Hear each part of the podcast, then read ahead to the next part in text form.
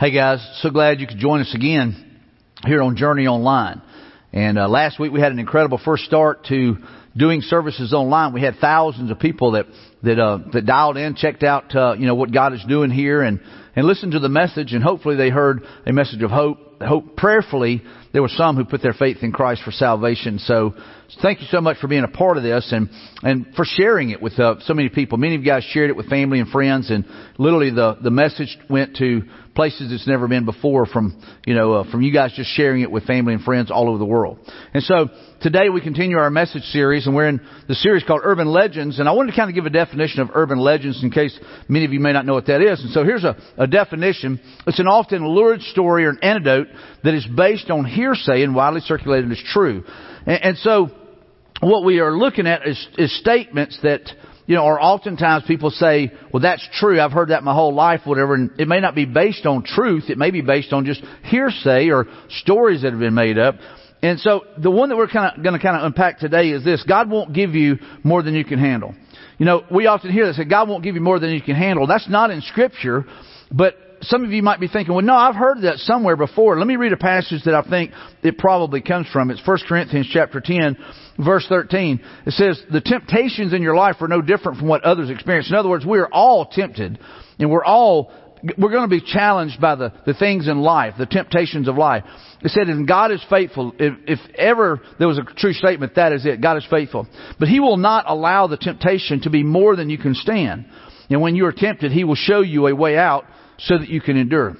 One thing that needs to be clear, there's a difference between the burdens that we carry in life, and there's a difference between the circumstances of life than there are the temptations that we face in life. And so temptations, that's something that is going to tempt us to sin. God hates sin. So He's always going to provide a way out of that situation, out of that temptation. God hates sin. We should hate sin. And it should bother us if we are even tempted to sin. It bothers God. And so He has provided a way out whenever there is a temptation. But whenever it comes to the burdens of life and the circumstances of life or even the viruses of life and the challenges of life and the changes in life, God says, you know what? There are times that He allows those things to be more than we can handle. And so there's a statement here. It says, God will often, God will often allow us to have more than we can handle to reveal some things we need to learn. So God is using these burdensome times in our life at times to reveal things and to teach us things that we need to, we need to get our mind around. And so oftentimes what we do is we see teachable moments with our children. Some of you guys are probably having teachable moments right now. I mean, you probably have your kids all up under you asking questions like, Mommy, when is this going to end? When is this going to be different? When do we go back to school? And so these are some great teaching moments and teaching opportunities. You know, Pastor Nate put together a great website for our families to be able to go to and to be able to pull up information to teach lessons and to answer some of the questions that kids have on an age appropriate teaching level. And so I would strongly encourage you to check out that website. It's amazing. He did an incredible job with that. And so this is a great teaching time for many of us. Many of us are going to God with questions. There are many of you that are going to God with questions. You're wondering, God, why is this happening? What is going on? God, do you know what's going on? Yes, He does. God knows. I can promise you that.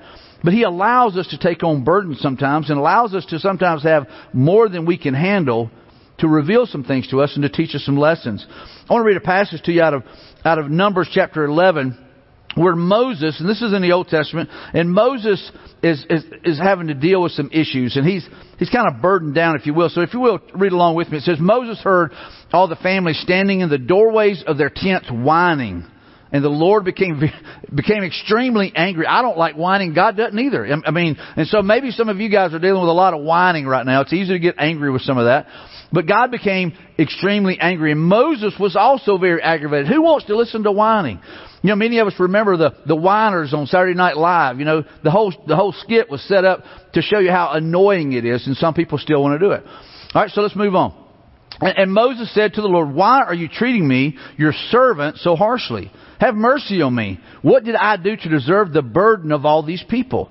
He said, Man, these people are a burden. Did I give birth to them? Did I bring them into the world? Why did you, why did you tell me to carry them in my arms like a mother carries a nursing baby? How can I carry them to the land you swore to give to their ancestors? Where am I supposed to get meat for all these people? They keep whining to me saying, God, give us meat to eat. Give us meat to eat. And I can't carry all these people by myself. The load is far too heavy. And so here we see this that, that Moses is, it sounds like some of the grocery stores around here, there's no meat and everybody's freaking out. And so the people there were, they were, they were, they were whining and complaining and it was t- troublesome for Moses to have to listen to it. Now I think you guys understand where that can be a, an, a burden right there. But he's got thousands and thousands of people that are whining and complaining. And so he's going to God and he's going, God, you know, why in the world have you put this burden on me? But God is about to teach Moses some things. God is about to reveal some things to him. And so what God does is He miraculously provides quail to all these people, you know, and, and so they get up and literally there's, there's, there's meat everywhere. And, and so Moses is thinking there's, there's no way there's not enough, uh, to, to, to provide for everybody.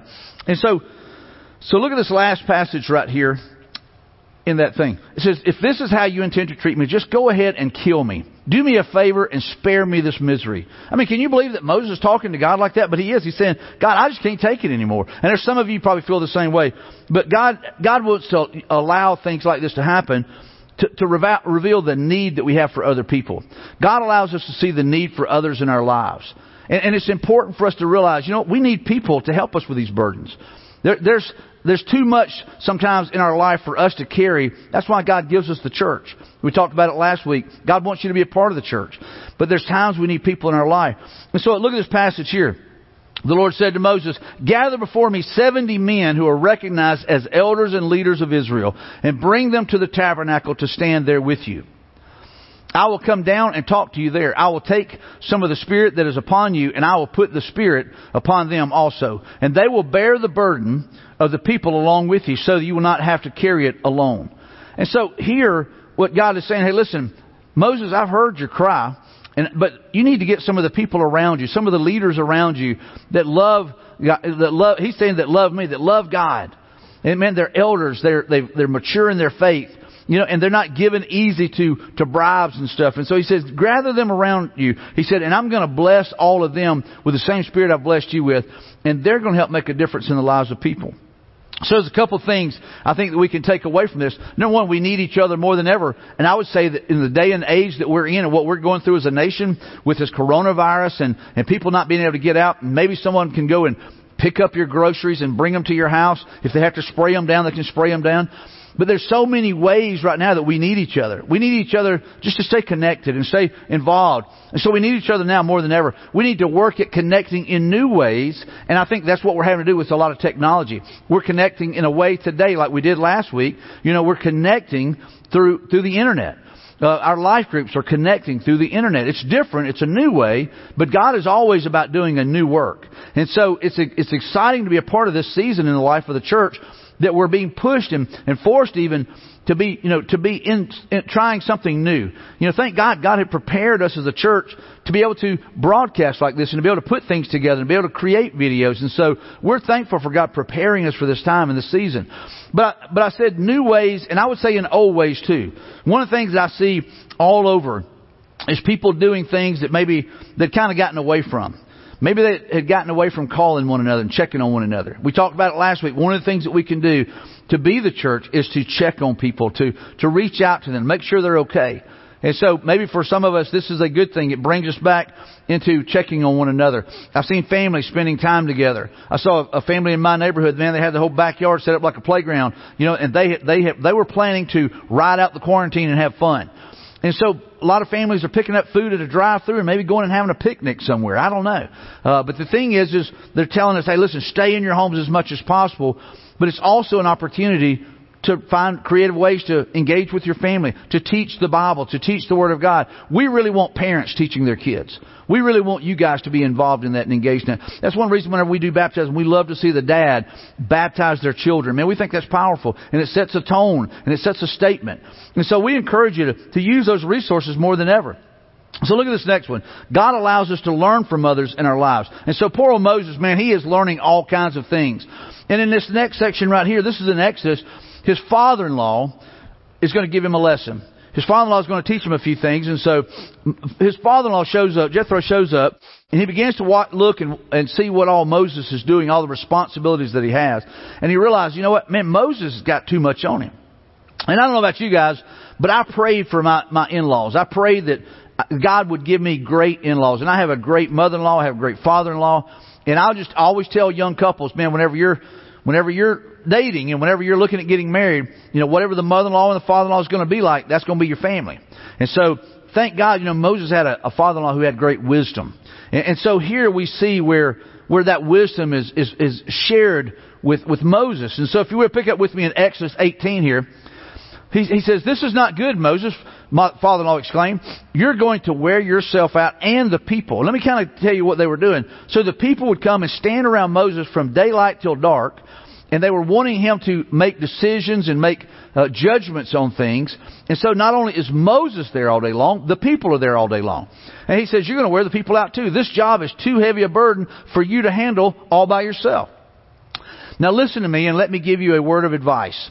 And may God be with you. That's a big part of it right there. You should continue to be the people's representative before God, bringing their disputes to Him. So God, Moses still had his job to do. But he says, teach them God's decrees and give them His instructions and show them how to conduct their lives. So he goes, hey listen, the important things, you do what only you can do, Moses. But there are some people around you that can do what they can do. And we've got to be willing to let people into our lives that can do things that maybe they can do as well, if not better, and we've got to be willing to do what only we can do. But select from all the people some capable, honest men who fear God and hate bribes. Hate bribes. In other words, they can't be bought off. Appoint them as leaders. Doesn't sound like any of our politicians, but I'm just saying. Appoint them as leaders over groups of 1,000, 150, and 10. In, in other words, they need to be righteous men. And so he's telling, hey, listen, let me give you some advice. You need to divide this up. You need to break this down. You need to get it to where it's manageable. And, and so what, what God does is He allows us to learn from others in our lives, like our father-in-law or our mother-in-law, or maybe it's from a friend or someone that's older than you. And so look at this. It says, those, they should always be able to solve the people's common disputes, but have them bring the major cases to you. Let the leaders decide the smaller uh, matters themselves, and they will help you carry the load, making the task easier for you. He's looking out for his son-in-law there. If you follow this advice, and if God commands you to do so, then you, you, you will be able to endure the pressures, and all these people will go home in peace. Man, if anybody needs peace right now, it's our nation, right? But he, he says, hey, listen, if this is God's will, make sure that God is behind this. This is not just me telling you something. And I tell people all the time, you know, I can give you my, my opinion. My opinion really doesn't matter. But what God says is what matters most. And so he's saying, hey, listen, man, if, if God is in this, this is what I would do. And so there's a couple of things, lessons we can learn from this. And we can learn from those older than you. I think it's always wise to, to, to show respect to those who are older than us. Just biblical. That is a biblical thing to do. But to respect those that are older than us, to learn from them. You know, I'm, I'm, I'm old school. I'm a yes sir, no sir, yes ma'am, no ma'am. And I know a lot of people say, well, that's, uh, that's a cultural thing in the South. I just think it's a respect thing. And so I was raised that way and I just think that's, that's what we do. And, and so I think it's important to do that. I teach my boys to do the same. And, and so so we can learn from those that are older than us. We can draw from them. We can also learn from those that are younger than you. You know, during this age right now, some of you guys need some help setting your TV up. Go ask your kids. You can learn from those younger than you. So we can always learn. We want to have a teachable spirit. We learn from those that are older than us, that have, you know, they've walked the roads ahead of us. Those that are younger than us, that maybe they're, they're they have a skill set that we don't have. And maybe they have things that we didn't have when we were younger, but they know how to work them. Get them to show us how to do it. Here's another one. Learn from those further along in their walk than you. There's some people that, man, they're further along in their walk with Christ. They have walked with Jesus. They have been through things. They have seen God deliver. They have seen God provide. They have seen God's faithfulness. And so learn from them and man, look to them for answers. And maybe it's an older couple. You say, you know what? I want to, I want to take them to dinner when you can. And you take them to dinner and you ask them, hey, if you would share with us, what is the secret behind your marriage being the way that it is? And most of them, I'm going to just tell you, are going to say you put Jesus first. You put Christ first in your marriage and your relationship, everything's better. And so we can learn from those older, we can learn from those younger, and we can learn from those that are further along in their walk. Find someone who is older than you and ask them to disciple you. You know, we've got a Pursue God, you know, platform here at our church that we've been using. And you could ask someone who maybe is a little bit older than you to walk you through some of the Pursue God discipleship programs and learn from those things and begin to dialogue about, you know, how to grow in your faith and how to become all that God wants you to be. And then here's the next thing. God allows us to see our need for Him in our lives. So some of the reasons that God allows us to have these burdens and some, some of these things that seem like they're too much is so that we see our need for God. Because if we think we can handle it on our own, oftentimes we'll just kind of check out and we'll say, you know what, God, I've got this. And God is oftentimes blessing us with more than we can handle so that we realize, you know what, God, I really do need you. I need you more than ever. And so let me read a couple of passages to you. This is out of Luke chapter 10 verses 41 through 42. And Jesus is going to show up at Mary and Martha's house. And Martha is so worried about fixing everything. You know, and so she, she gets upset and she goes to Jesus. She almost kind of scolds Jesus like, Jesus, will you tell my sister to not do what she's doing, but to come and help me do something? I've got too much to do. And listen to what Jesus responds. He says, But the Lord said to her, My dear Martha, you are worried, upset over all these details, and there's only one thing worth being concerned about. And Mary has discovered it, and it will not be taken from her. And so when we see that in this passage, we realize that Martha was focused on the wrong thing. And so God oftentimes will give us too much. And here's the thing. Again, Jesus had a teaching opportunity. Martha has too much on her plate. She's too worried about the little details of things instead of the most important thing. And so Jesus used it as a teaching opportunity. And here we are reading about it thousands of years later that, you know what? Mary chose the right thing. And she chose to put her to put herself at the feet of Christ. She chose to put herself at the very feet of, of, of, the King of Kings and Lord of Lords and to be focused on Him and Him alone. You know, if we have our faith in God, we don't have to worry or fret over some of these other things that are going on. We, we, we make wise decisions. We do what we can. We follow protocol. But we don't live in fear. And then look at this passage here in Psalms 52, 55, 22. It says, Give your burdens to the Lord and He will take care of you. He will not permit uh, the godly to slip and fall. What a promise to lean into. So God, I, I need you. And God, I'm giving this to you. I'm surrendering this to you.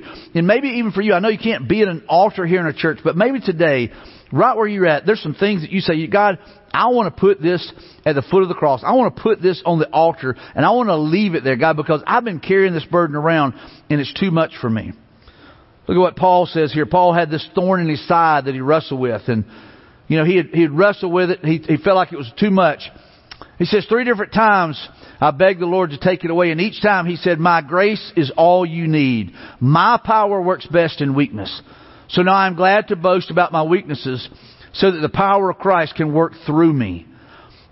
That's why I take pleasure in my weaknesses and in the insults, hardships, precautions, or persecutions and troubles that I suffer for Christ. For when I am weak, then I am strong. What a great promise that Paul says, hey, listen, man, when we're going through the toughest things, the, the toughest battles, unprecedented things, things that have never happened before, what he's saying, hey, listen, God may say, I'm not going to take it away. I want you to lean into me. I want you to trust me. And I want you to grow closer to me. And so what we're going through may be the very thing that God is using to draw us closer than ever. He's using different ways of connecting. He's using different things around us to draw us closer to Him. He's using it as a teaching opportunity. And so here's a couple of next steps for us today. A couple of next steps that I could take today. And the first one is this. Realize I may have too much on me. I may have too much on me. And it's okay to say, you know what? God, I've got too much on me. I've got, I'm carrying around too much because God can give us too much. And He uses it to reveal things in our life. But it may be that today the first thing is we realize, God, I have too much. And then here's the second thing. Ask God this question. What do you want me to see, God? What do you want me to see today? That I need more people in my life? And there may be some of you that you don't have anybody. You feel alone. You know, you're afraid. You need people in your life. You need people to encourage you, to love on you, to challenge you, to push you, to help you be the best that you can be. And then here's another one. Hand something off that someone else can do better.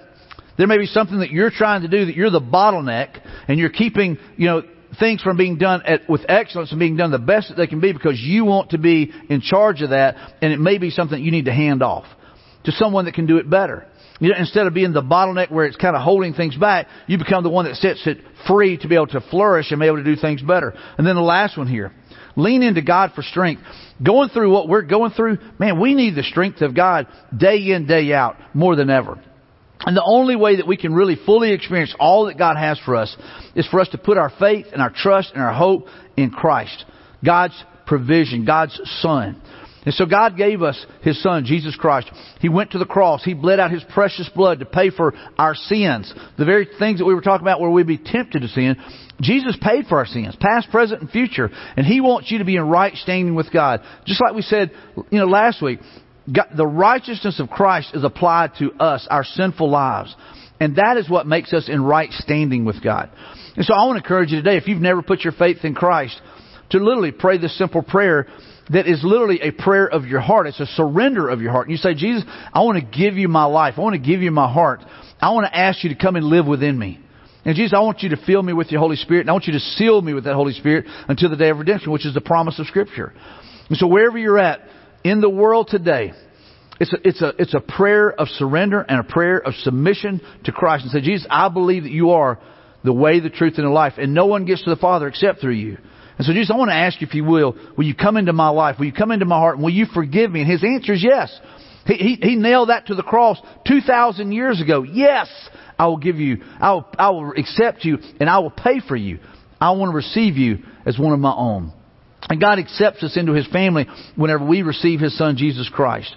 Through faith. It's not about works. You, I mean, we can't even go to church. We can't even gather in these buildings. And so it's not about works. It's not about religion. It is about a relationship with God through His Son, Jesus Christ. And wherever you are right now, you can accept Christ and you can become a part of the family of God. You can be a part of the, the church, the bride of Christ. By faith, there's no other way. And so I want to encourage you right where you're at to, to ask Christ to forgive you of your sins. And ask Him to come into your life, to be your leader, to be your Lord. And I'm just telling you, He can do it right where you're at. If you're sitting in front of a TV, He can do it right now. But it's by faith that we are saved, nothing else. And so I want to encourage you. I want to encourage you just to trust Christ. Lean into the strength that God gives us. And He gives us no greater strength than what He gives us through Christ. And so maybe today that is your decision. If it is, we want to know. We want to know. We believe that last week there were people, lots of people that made professions of faith.